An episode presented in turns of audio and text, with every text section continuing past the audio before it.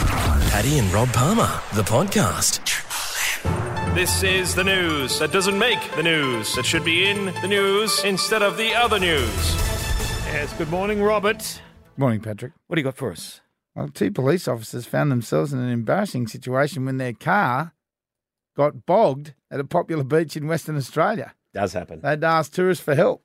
They're, they're at Warden Beach. It does happen, but it shouldn't happen, really, because they're driving a Camry. It's not like they're in a four wheel drive. These two have driven a Toyota Camry down onto the beach, like 50 metres onto the beach.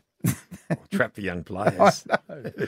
What part of you thinks that your Toyota Camry is going to manage driving on the sand? I don't know. Apparently, the beach is sometimes is quite sounds quite hard, and you can drive on it. Yeah. but it's been dry. There's been no rain, and they've gone down. It was a white four wheel drive came over to help it out. You can imagine the tourists all sitting there going, Has anyone ever attempted to drive a sedan on a beach? I don't think that they would have. I've never driven. Actually, have you ever driven a four wheel drive on a beach? Yes. Have you? Yeah, Fraser Island was brilliant. Oh, mate, isn't this isn't this bad? Where we lived in Bundy, Fraser Island is just across the way. You are you're un Australian. Never went there once. You are un Australian. How un Australian am and I? also Kempsey, just off um oh, no, so not Kempsey, um uh Crescent Head. yeah, Crescent up north of Crescent Head up towards the other head. yeah. There's a great stretch of sand up there. What we do is you get the kids on a boogie board holding a rope behind the car and drive along the beach. Oh, that's safe if you're walking. along. Imagine walking along. I loved it. A couple, uh, romantic couple, whoop, wipe the legs out of Whip them around, they go sideways, roll it off on the sand. Took a bit of bark off, but it was good fun. Look, I've got something for Mr. Palmer today. He's Yes, as they were happy. wearing goggles.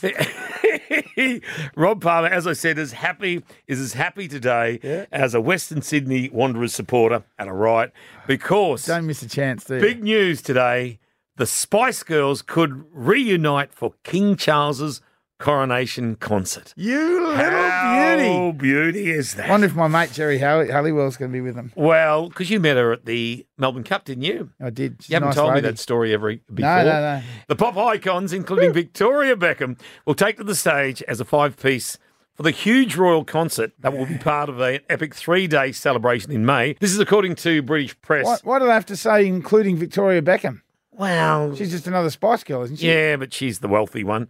Sources say the royal organisers are super keen to bring the girl group with the 90s band icon having met King Charles several times throughout the career. And if it goes ahead, it'll be the first time the Spice Girls have performed as a five piece since the 2012 Olympic closing ceremony. So, look, King Charles's three day coronation spectacular. It'll take place between Saturday, May 6th and Monday, May 8th. That's enough to put a pep in your step for the day. Paddy and Rob Palmer, the podcast. Subscribe now and you'll never miss an episode.